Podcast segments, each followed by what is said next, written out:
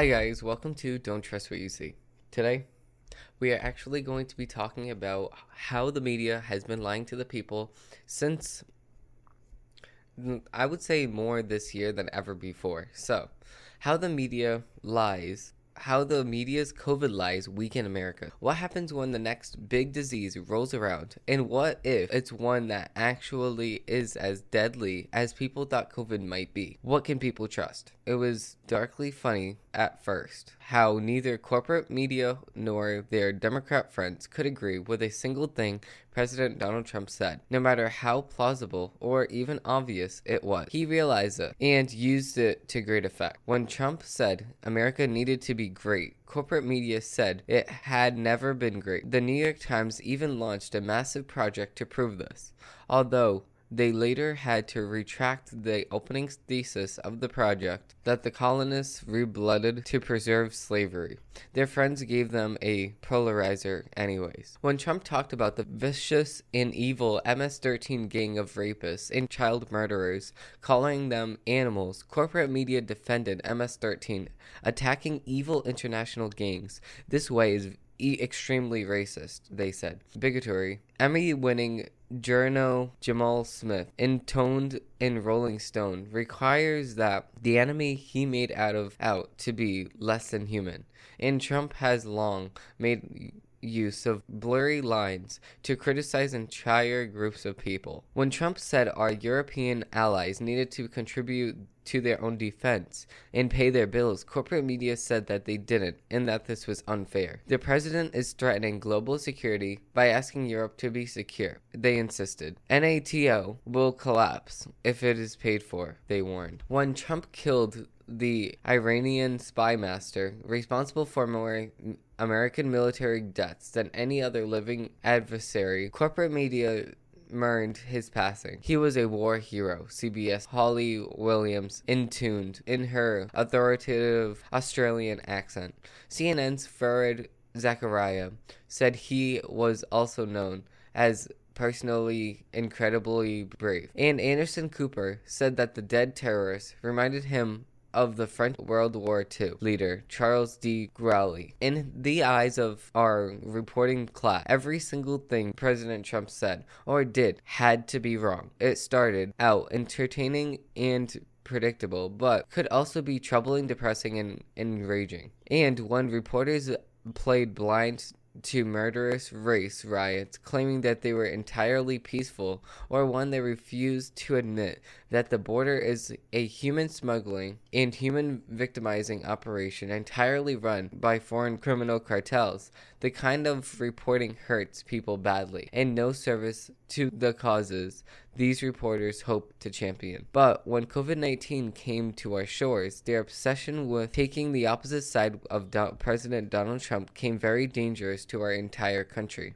and is the final crack in their long fractured and now collapsed role as a check on good governance. The press in America is expected to provide reliable information and it's that its audience can use to make decisions and come in, and come to informed views in their day and in their larger lives.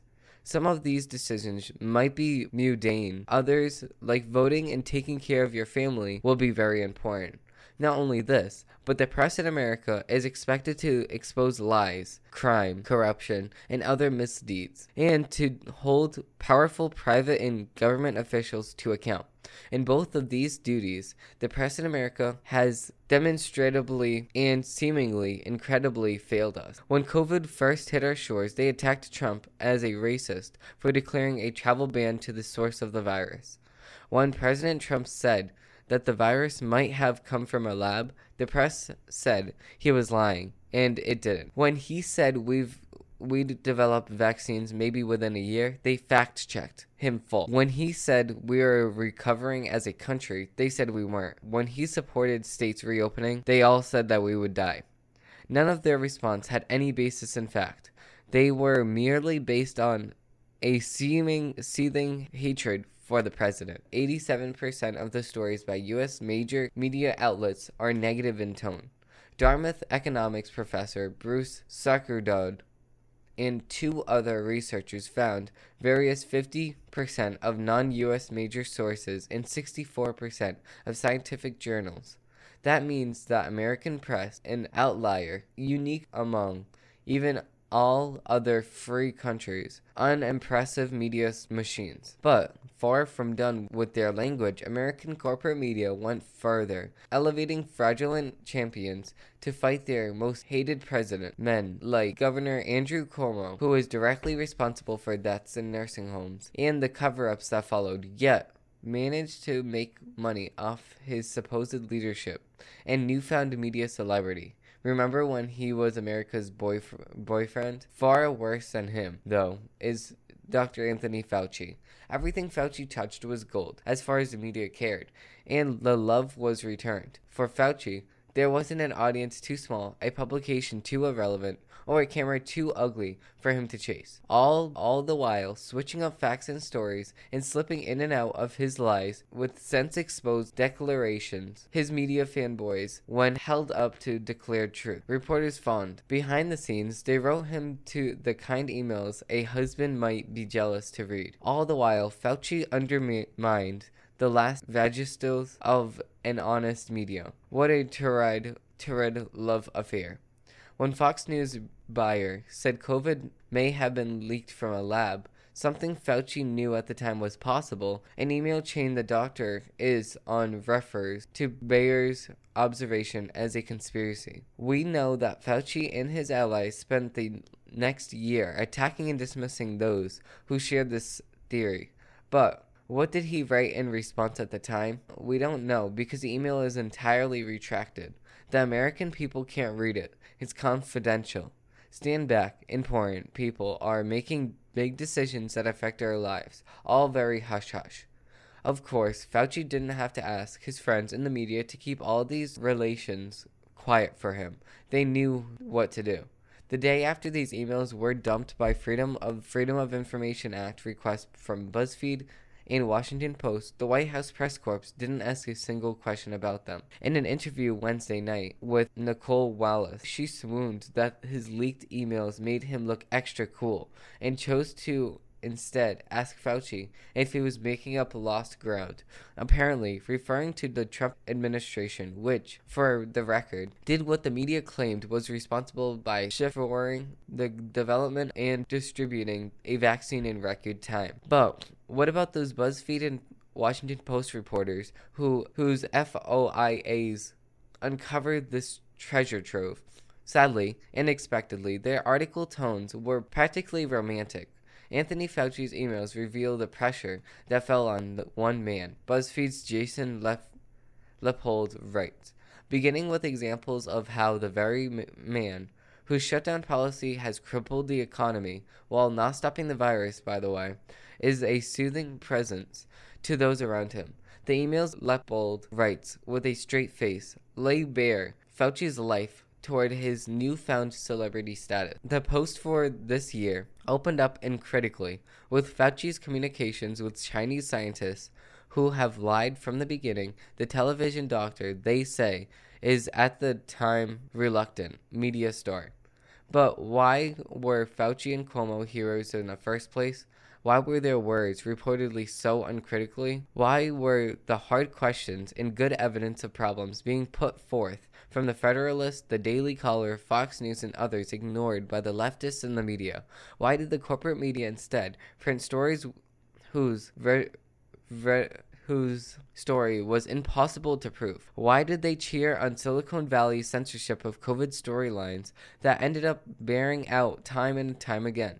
The, from mask flip flops to lockdowns not working to nursing home deaths to no outdoor transmission to lab leak the accusation. We know the answers to all of these questions. It's because they hated Donald Trump, hated his supporters, and wanted to hurt them. But all this, all this demo- but all this dumb but all this documenting of their failings isn't about racking up points. This really matters. In a free republic, the role filled by the free media is informing the voter. When media becomes so determined, they deliberately fail at what they, like so many others, rotten and corrupt aspects of our society fail their function, and the country suffers for it. It's not even worth a democracy dies in darkness joke. Those are all tired as the whole game.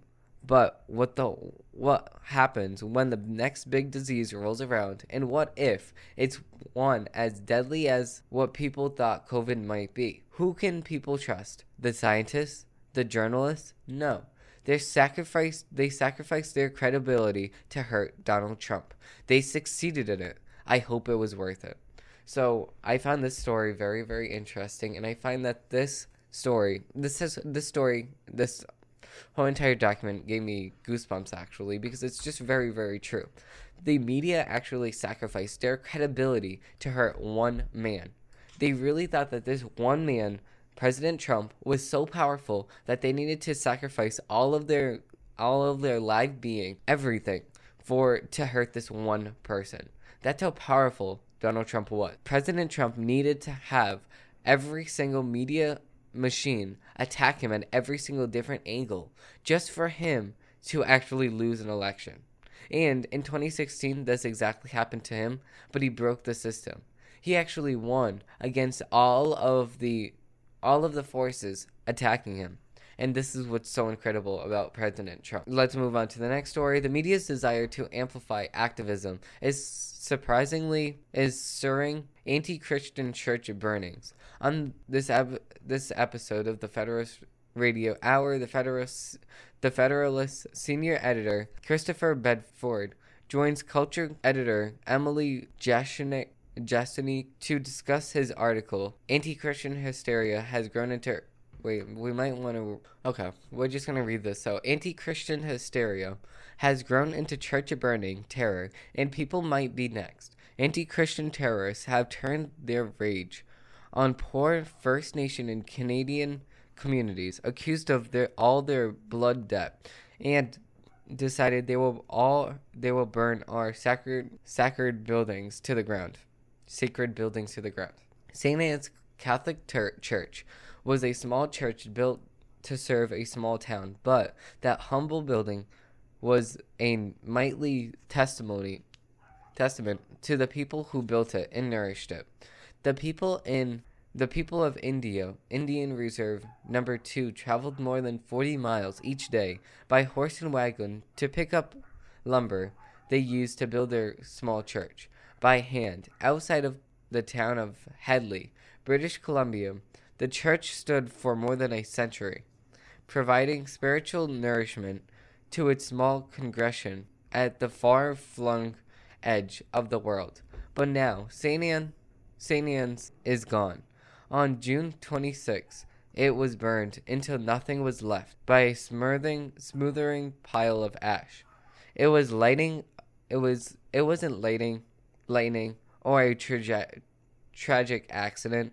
It was arson, and it wasn't an insulated accident. Accident all over Canada, churches are going up in flames. On the same day, 25 mile south, Our Lady of Lourdes, Lourdes Parish was burned to the ground as well. The week before that, Saint George's Church near Isodose was destroyed. So was Sacred Heart near Pen-.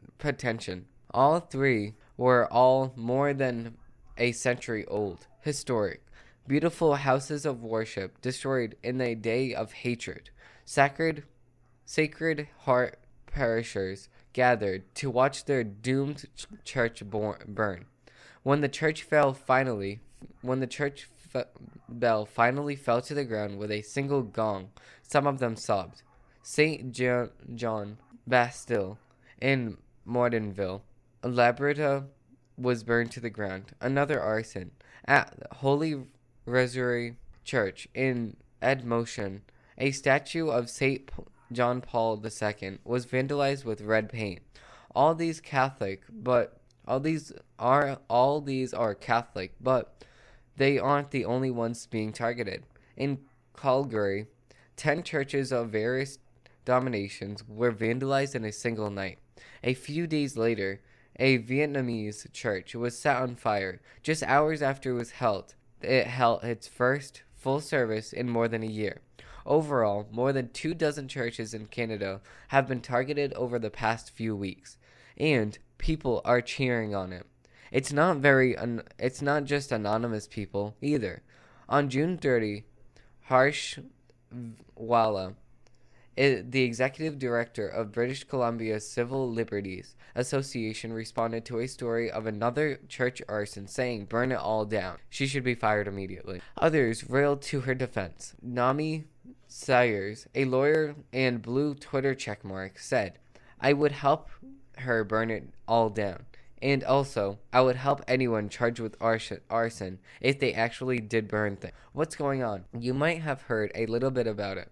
From the 1870s up through the 1990s, the Canadian government funded institutions called residential schools. We had similar institutions here in the United States. These were boarding schools created to educate American Indian children, and explicit goal was to assimilate, assimilate them to European ways. Today, we can understand what where these schools weren't went astray.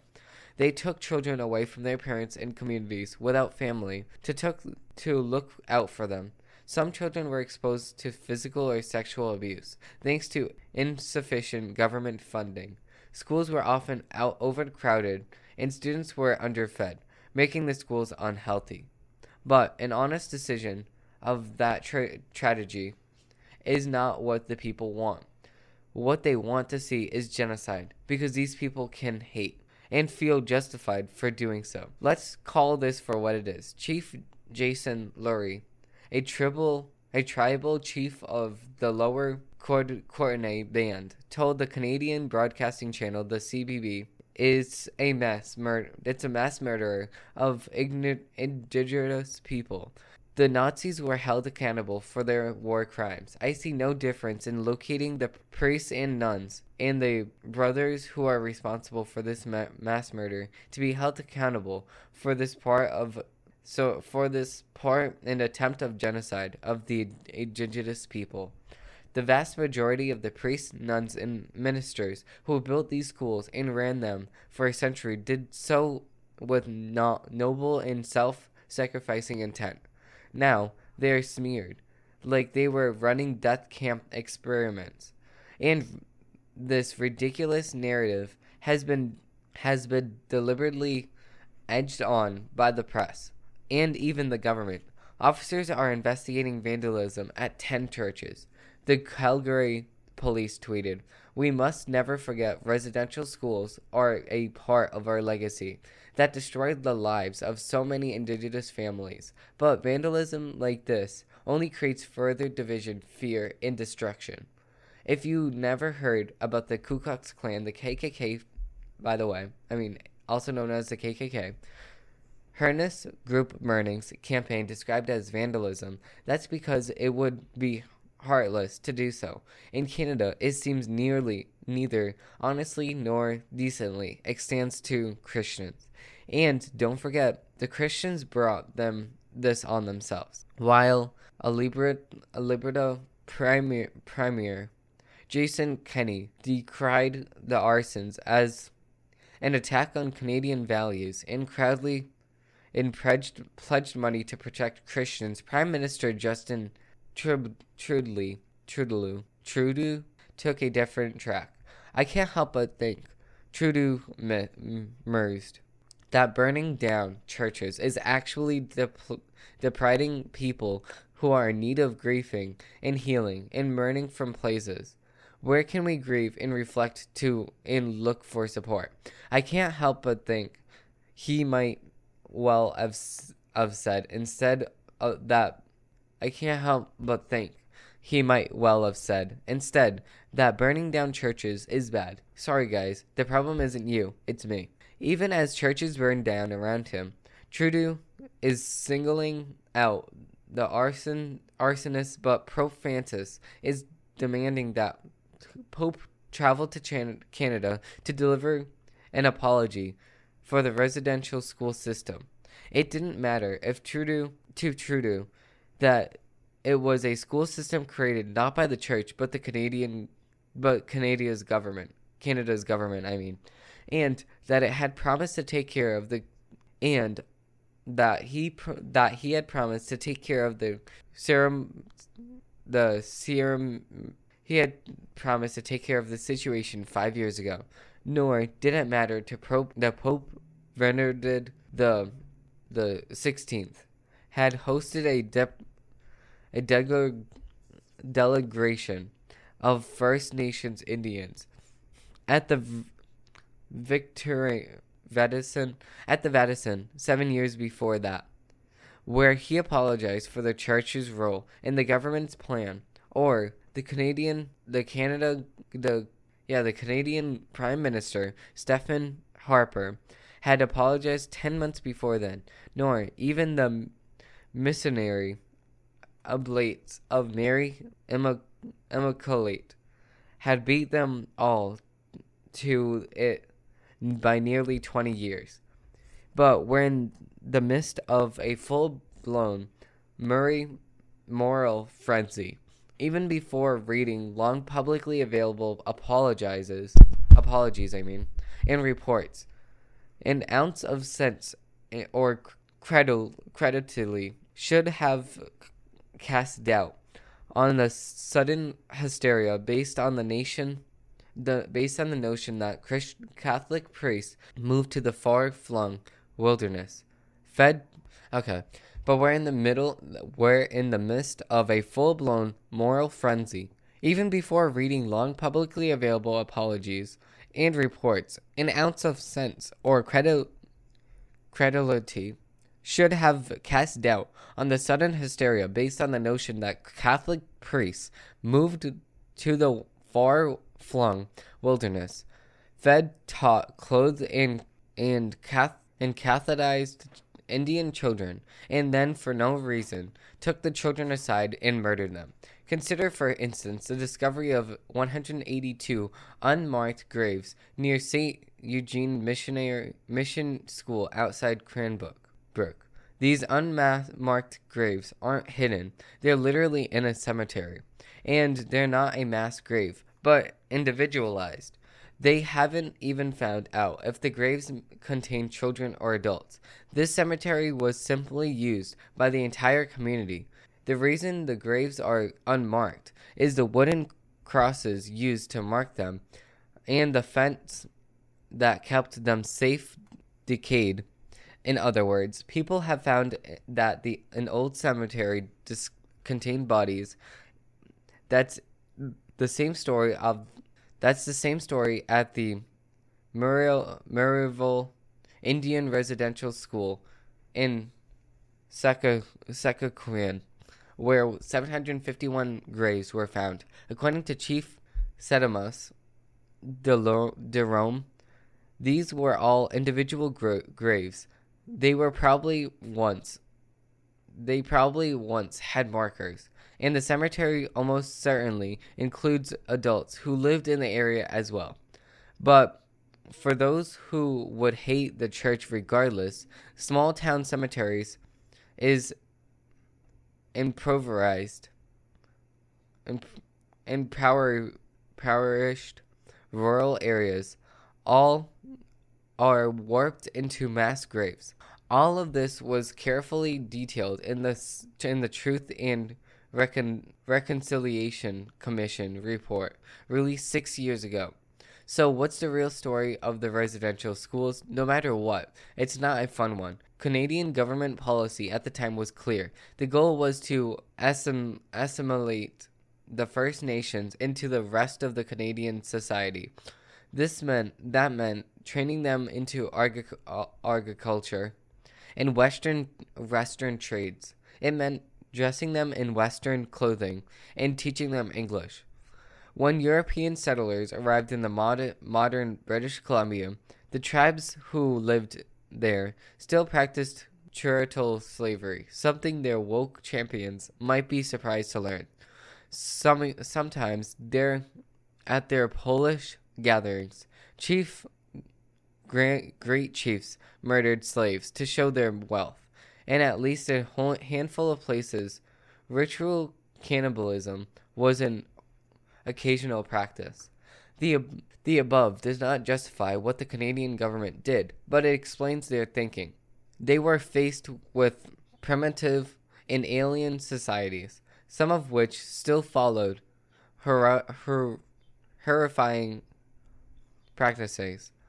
Her horrifying practices. More than once, European settlers of the Americas handled tribes by practically exterminating, exterminating them. In Canada, their solution was to assimilate, assimilate them. Once in place, the churches agreed to take children for the government and educate them, though that was a common role of clergy, especially on the frontiers. According to the Truth and Reconciliation report, the government refused to pay for children who died to be transferred to transported back to their parents despite requests from the churches. And so they were buried there. The government also refused to pay the headstones. So with limited resources, the churches so the churches erected wooden markers and fences and fencing. Those are those those are those above, eventually rotted, in, or in some cases were lost in fires. When the schools closed, the despairing clergy asked the government to please care for the the the ceremonies, the ceremonies, so they didn't fall victim to the weather and the cattle and that and everything else that that degrades ceremonies that degrades that degrades Sirates. But while acknowledging the need, they didn't do it. Nor did Trudeau ever make good of the promise he made to care for them after the report release. Everything about that is horrible, even if it seems bugling if well intentioned. Stupidly and negligence and negligence are more to blame than darkest evil. Overall, an estimated of 150,000 First Nations children passed through residential schools. About 3,200 of them died. More a little more than 2% that died. That's dead, not were murdered. The first of these schools opened in 1867. They and they peaked prior to the Second World War, a time before antibiotics, and according to the report, the main cause of death was tuberculosis. Behind that, they were influenza, influenza, yellow fever, and and typhoid, the same diseases that were plaguing the and killing children across Canada. But because of the poor medical care or poor crowding and poor and crowding in crowded living conditions, all caused by extremely limiting church resources and a government unwilling to help them in the job they assigned. First Nations children died at the rate of two to four times that their peers were that their peers who weren't in schools. There's no going around the sad history, but history is not what that's about. The terrorists don't care about that. The government doesn't want to think about it either. They have literally found a cemetery that said that said there were bodies in it and decided genocide. There was no Nazi death camps. There was there were once marked victims of a government education system and a harsh realities of disease. And where the government and where is the government anyways? They are the hung of ca- they are where are they where are they where are the hung a Catholic po- posters or the hate is not welcome here stickers? Where are the TV ads and the speeches calling out the and calling out in condemning the these barbarous attacks on innocent faithful anti-Christian terrorists have turned their rage in on the First Nation and Canadian communities accused of accused us all of blood debt. They decided that they will burn our sac- sacred buildings to the ground.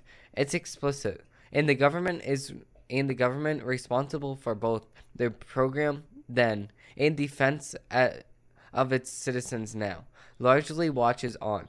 Over the past few years, access to the West anti Christian rhetoric has been tolerated, spread, and spoken in the highest stations of power. Emboldened anti Christian hate crimes rose across Europe and the United States, from Boston to San Francisco, and from Youngstown to El Paso.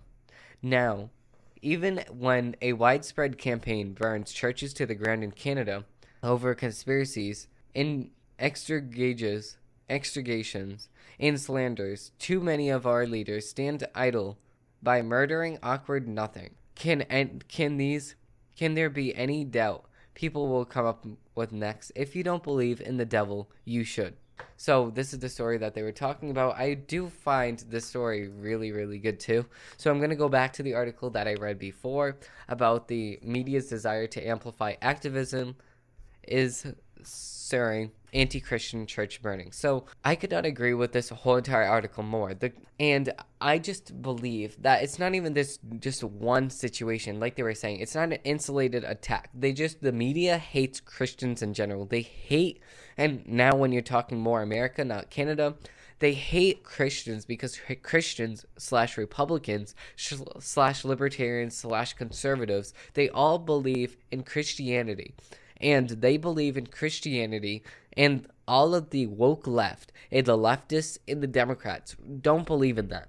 They believe in in worshiping Satan, worshiping Lil Nas X, and worshiping anyone that comes out and says that they support the disgusting figure that is that the disgusting figure that is Satan.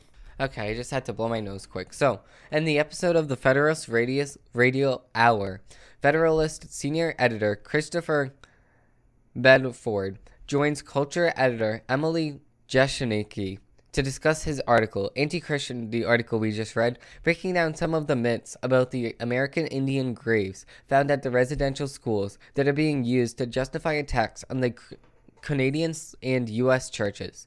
This is a huge gap between mean and abuse and mass murdering genocidal.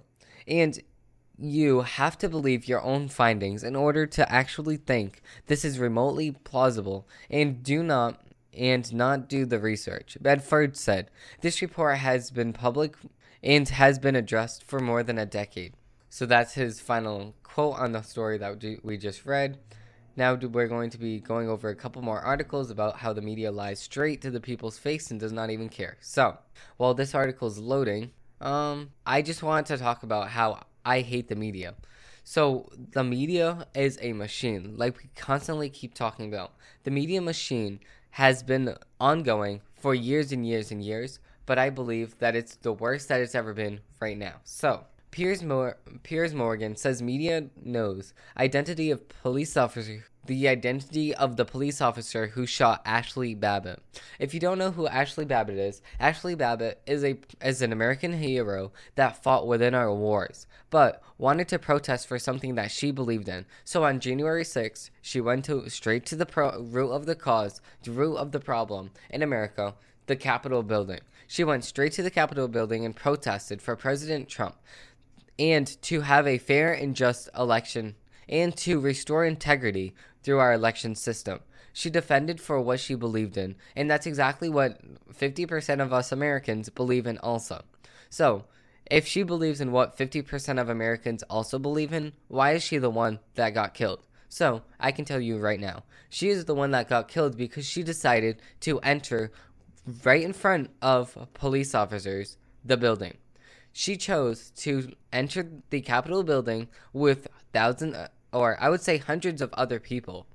And when she entered the building, she tried to enter one of the doors.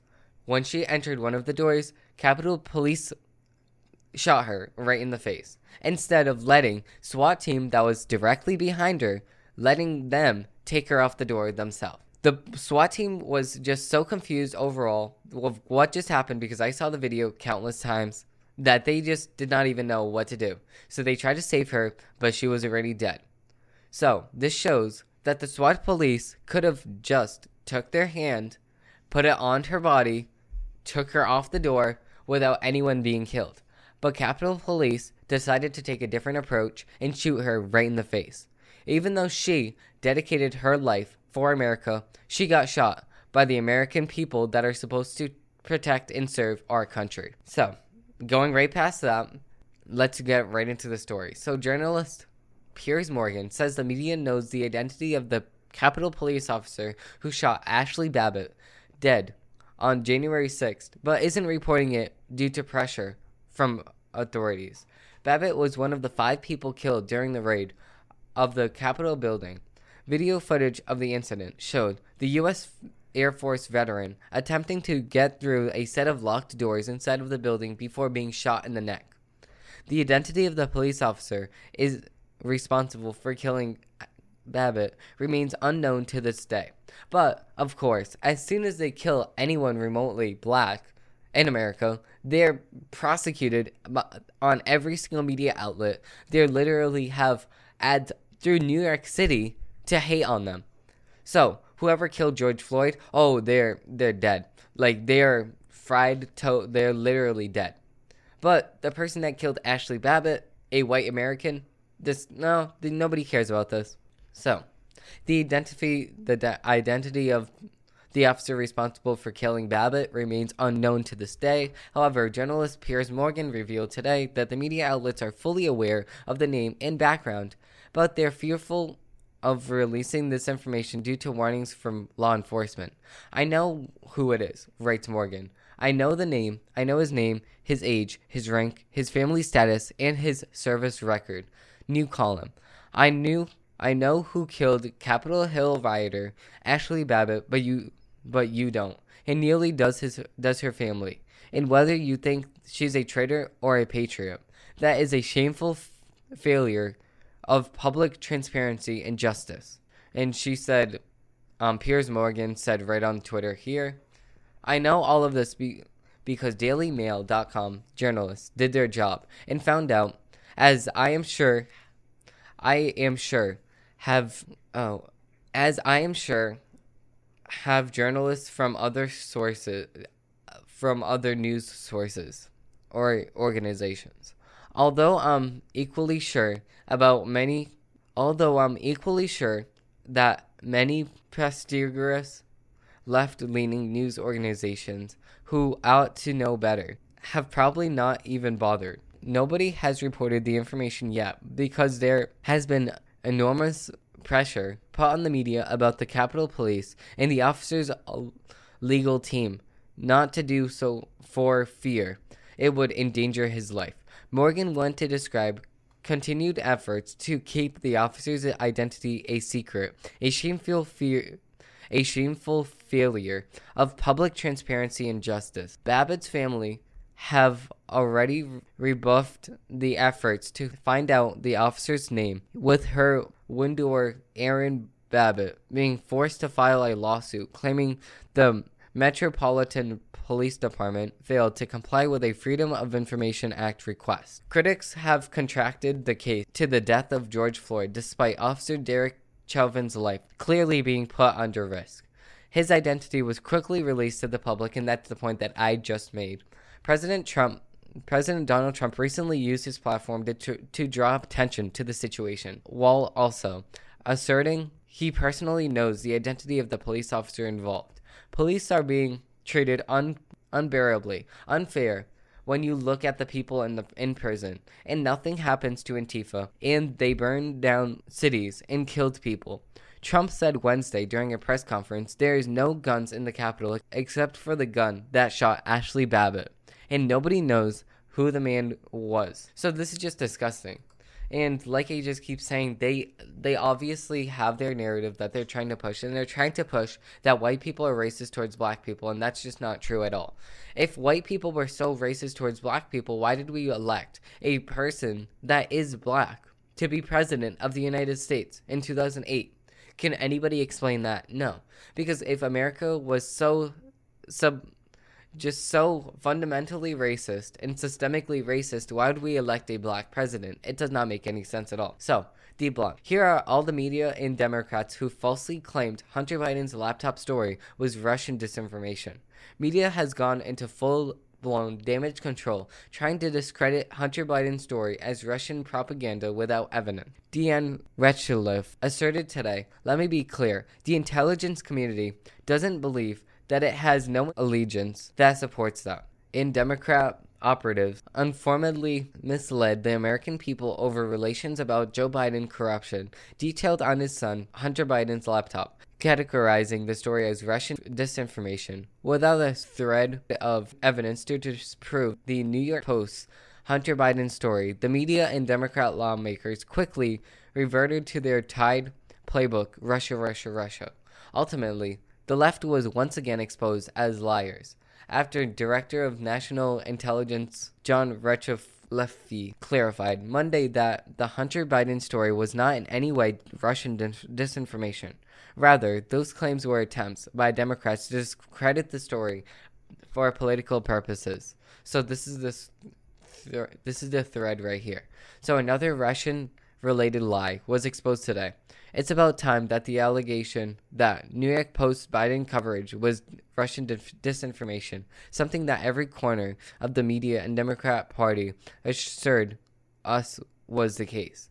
That's from Drew Holden. And he has Drew Holden 360. So reporter Drew Holden presented a comparative thread of screenshots of mainstream media reporters from CNN, the New York Times, NPR, PBS, CBS News, MSNBC, The Washington Post, USA Today, and even Business Insider all parroting the same talking point of Russian disinformation without evidence to support it. Getting us started is CNN, who had chief Russian conspiracist James Clapper on the program to talk about how the, the Post story was classic textbook Soviet Russian tradecraft, his words, and then did an autonomy of the Debris story. That's from Drew Holden. But right behind them was New York Times, who ran a similarly incredulous story, and whose chief political reporter, Maggie, doubled down on the Russian disinformation angle. But the real leader, as with all these Russian hoax related, was MSNBC. They also managed to pull Congressman Raja Raha, Philip Rucker, and McFaul, who was all aboard this idea already. There were plenty others. I wonder if we follow we get a follow up from PBS slash NewsHour about the DNI shooting this report down. Also documented in Holden's thread was numerous de- Democrat lawmakers and political operatives led by the House Intelligence Committee Chairman Adam Schiff and were caused by news outlets getting their stories. Well, as it happens, many of them are from elected officials paid by your tax dollars. Instead, you'll be stunned by leading the charge on the latest rash of Russian related hysteria was Rep. Adam Schiff. As ever, he wasn't alone. Chris Murphy, CT, did a whole thread on it. Here's just a few of them. I really don't like Twitter because of the, the censorship going on, but this is the thread right here. Life says Hunter Biden laptop emails did not not part of some Russian dif- disinformation campaign. News director the Steve Holder in a public for asking Joe Biden a tough question. He should be fired immediately. He deleted the tweet, but I did him the favor of saving it for him. Does CBS News stand behind this journalism? Bro, is this your news director? The right question is what do you think of the report that Rudy Giuliani used Russian disinformation to try to smear your family 19 years before an election? There, fixed it for you. That's exactly why he deleted this tweet, because he does not believe what he said anymore. So, National Security Advisor warned Trump in December that the that Giuliani was a target of Russian disinformation campaign. We've got a lot to go through on this one, so we've got to start doubling up early. Here's what we got The Washington Post, Business Insider, Newsweek, and USA Today. So we have right here the Washington Post. The White House was warned Giuliani was a target of Russian Russian intelligence operation to feed misinformation to Trump. U.S. spies say that the Hunter Biden email controversy shows how exploitable Trump and Giuliani are to Russian intelligence. Giuliani is drunk at the time, and Russian disinformation campaigns are taking advantage. Trump's ex lawyer. So, this is USA Today. FBI probing whether emails in the New York Post story about Hunter Biden are tied to Russian disinformation. Those are all the screenshots there. And of course, the media's most constant Russian truther, David Corn, DC, checked in on behalf of Mother Jones. I could do the entire thread just on Coin, honestly. So, David Coin, this blue check mark is right. Because how do you say, don't hold your breath in Russian? Trump right now is banking on the, a Russian disinformation campaign to help him win. He is not going to criticize Putin in his time of need or any other time. Just posted, I explained how the New York Post embraced, embraced and promoted Russian dis- disinformation with its supposed Biden bombs bombshell. Will the rest of this media do better? Please read. What did I say? Rudy Giuliani and, re- and real Donald Trump and his whole crew have been pushing Russian disinformation, just as they did in 2016 to cover up Putin's operation to help Trump. This is a betrayal of the highest order. Oh, yeah, totally. He so needed Russians' help. And you guys needed China's help in the 2020 election. So, I mean, if you really think that, then we think this. So, it's not responsible journalism for the New York Post to state an allegation largely disproven and is an is a fact, which it did in the first sentence, and to report on these emails without noting the related Russian disinformation campaign tied to Rudy Giuliani as being a useful idiot. Oh, did you just say useful idiot? You might know a lot about useful idiots considering you are a useful idiot. I mean, that's just funny right there.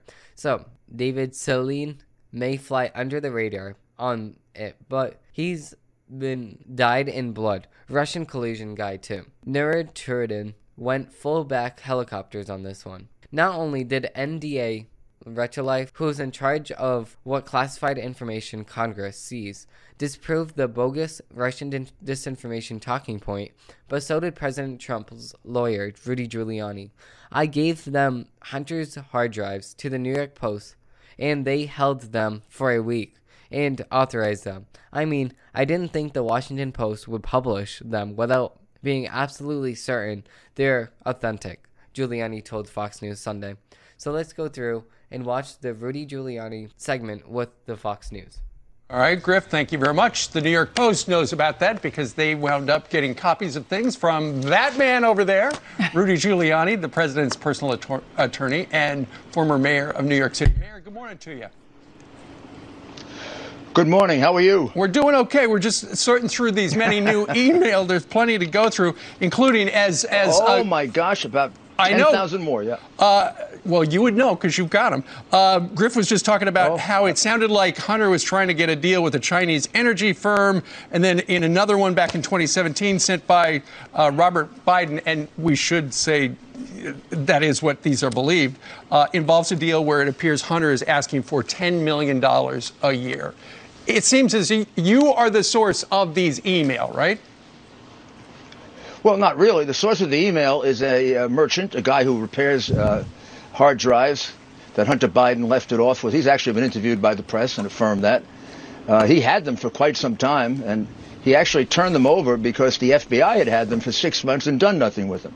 And then he was quite upset with the coverage, the kind of coverage you're describing tonight about how un- uh, this morning rather about how unfair it was he happens to be a fan of mine, unlike uh, Biden's attorney, and thought I was being treated very unfairly. Yeah, so he called my lawyer, and he said, and he said, I have a group of emails that are shocking to me, and uh, display right on the face of it a number of federal crimes. And I'm even a lawyer.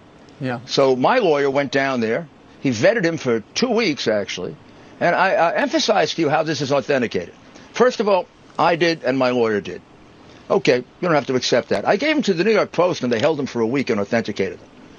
I mean, I, I don't think the New York Post uh, would publish them without being absolutely certain they're authentic. Finally, they don't even dispute that they're authentic, and I'll give you the best one of all. The big mouth lawyer made a very big mistake. Before this was even out, when it was just they were called about it, first thing he does is call that merchant, and he says, "Can I have my client's hard drive back?" So He's basically admitting for his client, as his client's agent, that's that's Hunter Biden's hard drive. And if you would like to send a representative of of uh, your show to my office, I have you take a look at it. You tell me if it isn't authentic. It's authentic as hell. Uh, some of those pictures on it can only have come from him. And I'll tell you why I know it for sure. I have about 10 pieces of confidential information nobody knows, except me and Hunter Biden kept it that way. You know, I investigated cases of 50 years. Every So- one of those hits the mark. Rudy, Every one. In other words, I have an anonymous source. I'll give you an example. I have an anonymous source that reports on a meeting at the State Department, which would violate the Foreign Agents Registration Act. And Hunter Biden was taken in the back door and kept off the books. The gentleman who was involved in it and who told me about it had the date. I've had that for a year and a half. That very date shows up in his emails. There are five emails setting up that appointment, that date, that exact time. I've got five of those if anybody cares to examine it. They're not even disputing it. This is Hunter Biden's emails, texts, and really, the photographs will, will uh, shock the hell out of you. so Rudy, for people So yeah, um, the photographs will shock everyone because they're literally nudes of Hunter Biden, by the way. And I do agree with the point that Rudy Giuliani just made, and that's the point that the lawyer is asking for Hunter Biden, or AKA his his his client's hard drive back. So if it was not Hunter Biden's hard drive, why would the lawyer be saying, I want my client's hard drive back? It just does not make any sense. And this is not Russian dis- disinformation at all. This is literally coming straight from the repair place. This is coming straight from everywhere. This is coming straight from the source. Not some Russian, not Putin. It just does not make any sense this would come from Putin at all. I wanted to end off on this one this story because of the fact that a lot of people have been talking about this and you just need to look up the pictures. Like the pictures that are on Hunter Biden's laptop will just prove that it's Hunter Biden's laptop because of the fact that it's nudes. So literally him in like underwear, it's just very, very ugly stuff. So if you really do want to check that out, I don't know why you would, but if you do want to check that out, it's available online because all of it got exposed. But thank you all for watching, and I hope that you have a great rest of your day. And please if you do look up the Hunter Biden pictures, that's going to ruin your day. I'm just telling you right now. Thank you all and have a great one. Everything that you see in here on this website is all funded by you guys. So if you want to support me and everything that I do, check out shop.demetriusarujo.com. We have hoodies with all with this brand new, recently released manipulation logo. I love it so much. It's all embroidered. So we have those in hoodies, we have them in sweaters, and we have them in the all new sweatpants. I've been using it so many times that I have to wash it every single day so I can use it again. We have all different colors. So if you are interested, check out shop.demetriusarujo to learn more going.